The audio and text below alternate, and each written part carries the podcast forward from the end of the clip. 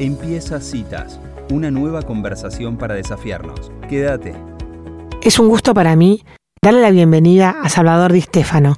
Él es economista, oriundo de la ciudad de Rosario. El objetivo de este podcast es poder conversar sobre el impacto de la guerra de Ucrania en los precios de los commodities y hablar del contexto de la Argentina en la cual hoy se está produciendo. ¿Qué tal? ¿Cómo te va? Muchas gracias por llamar. Bueno, Salvador, ¿qué tiene para decir sobre el impacto de la guerra en el sector agropecuario?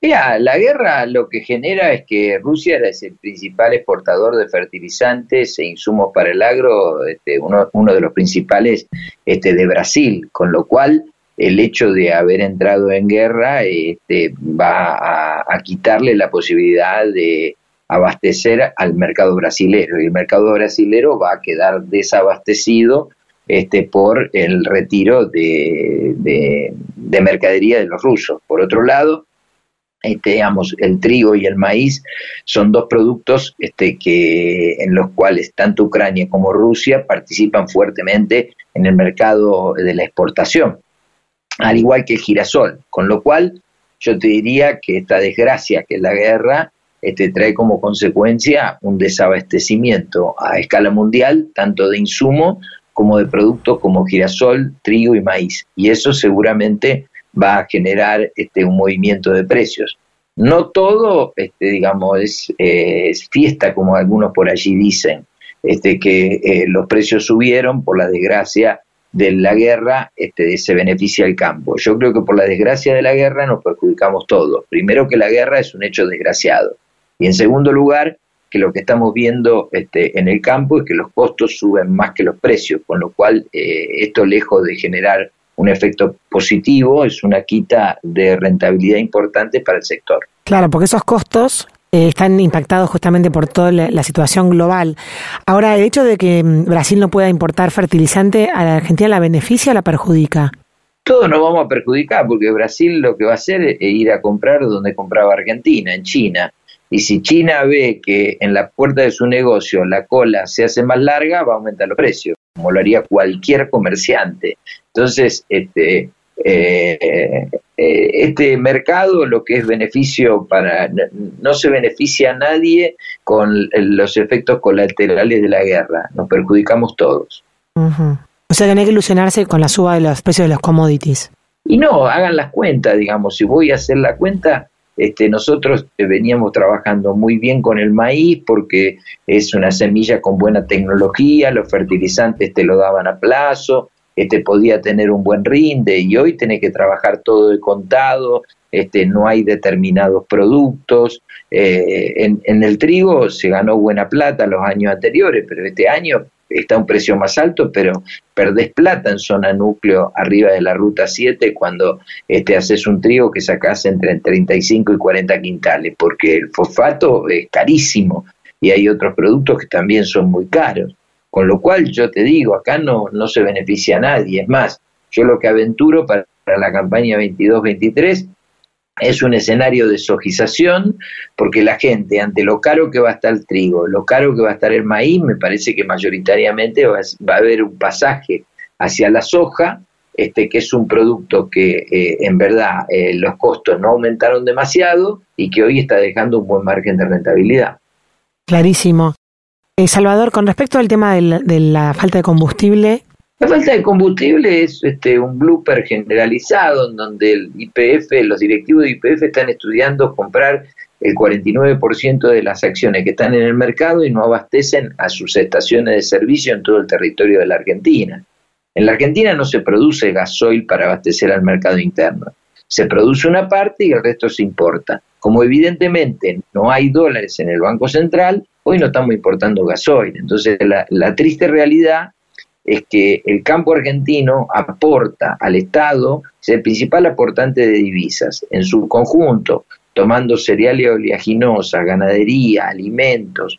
Este, el campo argentino aporta cerca de 43 mil millones de dólares. Sin embargo, el gobierno no tiene dólares para este, importar gasoil y que el campo argentino pueda llevar adelante su cosecha perjudicándose ellos mismos, porque el gobierno se tira un tiro en el pie, porque si el hombre de campo tiene que levantar este, la cosecha y, no tiene por delante, digamos, este gasoil para llevar a puerto, lo que va a hacer va a embolsar y va a demorar mal la llegada de la mercadería a puerto, con lo cual, cuanto más se demore la, la llegada de la mercadería a puerto, más tarde cobrar la retención y más tarde entran dólares genuinos para que el país esté en marcha, con lo cual me parece que el gobierno no tiene ni idea de lo que es el sistema productivo de este país.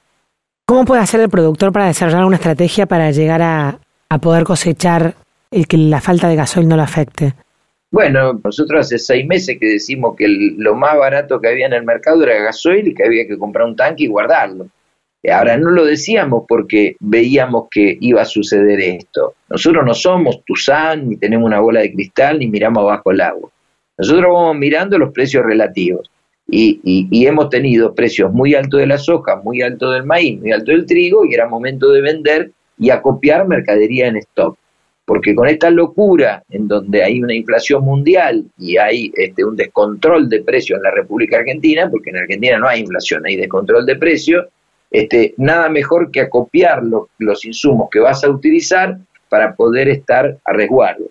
Con lo cual, este, nosotros lo que planteábamos este, seriamente tratar de acopiar gasoil para no tener los problemas que hoy tiene la gente. En términos de referencias, ¿el gasoil sigue siendo barato en la Argentina con respecto a otros países?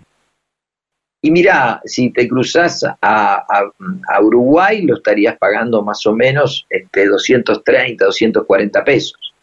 La importación de gasoil con impuesto incluido está a 200 pesos y hoy en surtidor está a 120, 130, 140. Hoy tenemos el gasoil blue porque como no hay gasoil, alguien te vende por atrás y te lo vende a 190, 200, 210. Pero el gasoil debería valer como piso 210, 220. O sea que copiar gasoil sigue siendo un consejo vigente. ¿Y quién te va a vender si ahora no hay? Eso lo tenés que hacer cuando hay. Siempre nosotros, eso lo tenés que hacer ex ante, post somos todos vivos.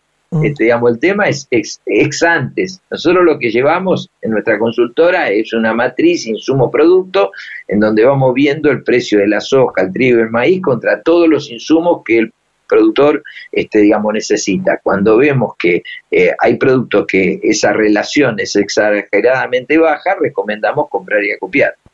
¿Qué otra estrategia le recomienda al productor, de Stefano? Bueno, hay mucha, hay mucha estrategia, digamos. En verdad el productor tiene que entender que cuando los precios son altos, él tiene que tratar de asegurar ese precio. Lo puede hacer de varias formas. Una vendiendo a futuro este, y comprándose un call por encima de ese precio, otra este, comprando un put.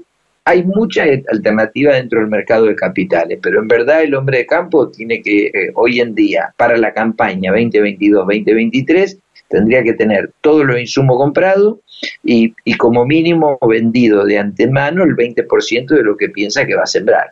Estamos ya casi a un, bueno, un poquito más de un mes de la guerra de Ucrania y Rusia. ¿Usted cree que esto se va a prolongar en el tiempo, el conflicto?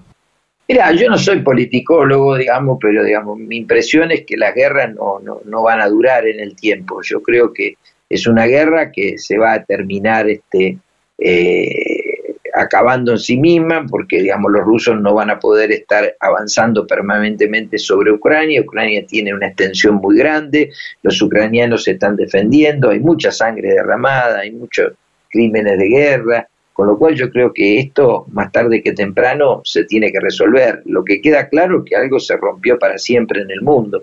Rusia va a terminar siendo un paria global este, y mi sensación es que va a haber que readecuar los flujos de, de, todas las materias primas que producía Rusia porque el mundo no le va a seguir comprando con la misma intensidad que antes. Estefano, usted habló de la sojización de la próxima campaña. Ahora el gobierno también implementó las atenciones a las exportaciones de harina de soja. ¿Cómo cree que va a evolucionar eso para adelante? Mira, mi impresión es que el gobierno siempre se termina arreglando con los exportadores y los exportadores terminan haciendo un buen negocio con el gobierno, con lo cual no me preocupa mucho esa relación. Me preocupa más la situación del hombre de campo, en donde, por ejemplo, este, tiene un montón de soja sin vender y si sigue pasando de ejercicio en ejercicio con soja sin vender, el problema que va a tener es que este, va a tener que pagar muchísimo de impuesto a las ganancias, porque bueno, cuando termina el ejercicio fiscal, la soja se evalúa a valor de mercado y los costos a valor histórico. Entonces mm. eso genera una ganancia ficticia que hace pagar mucho impuesto a las ganancias. Entonces yo creo que el hombre de campo tiene que tomar varios tips en, función de cómo enfrentar la próxima campaña, en donde tener menos stock de mercadería que tiene cotización en el mercado y probablemente más stock de insumo y maquinaria en, en el lote. Claro. Bueno, Salvador, muchísimas gracias por esta nota con nosotros. La verdad que siempre habla claro, ha sido muy amable. Bueno, te dejo un abrazo y bueno, como ya de público conocimiento, andamos con una camioneta con un tanque atrás con gasoil porque nos quedamos la semana pasada sin gasoil en medio de la ruta Córdoba-Rosario y esta vez que estamos en una gira por el interior de la provincia de Buenos Aires, esperamos que, eso no nos ocurra y hombre prevenido vale por dos. Así que te dejo un abrazo. Chau, chau. Gracias por los consejos, Salvador Di Stefano.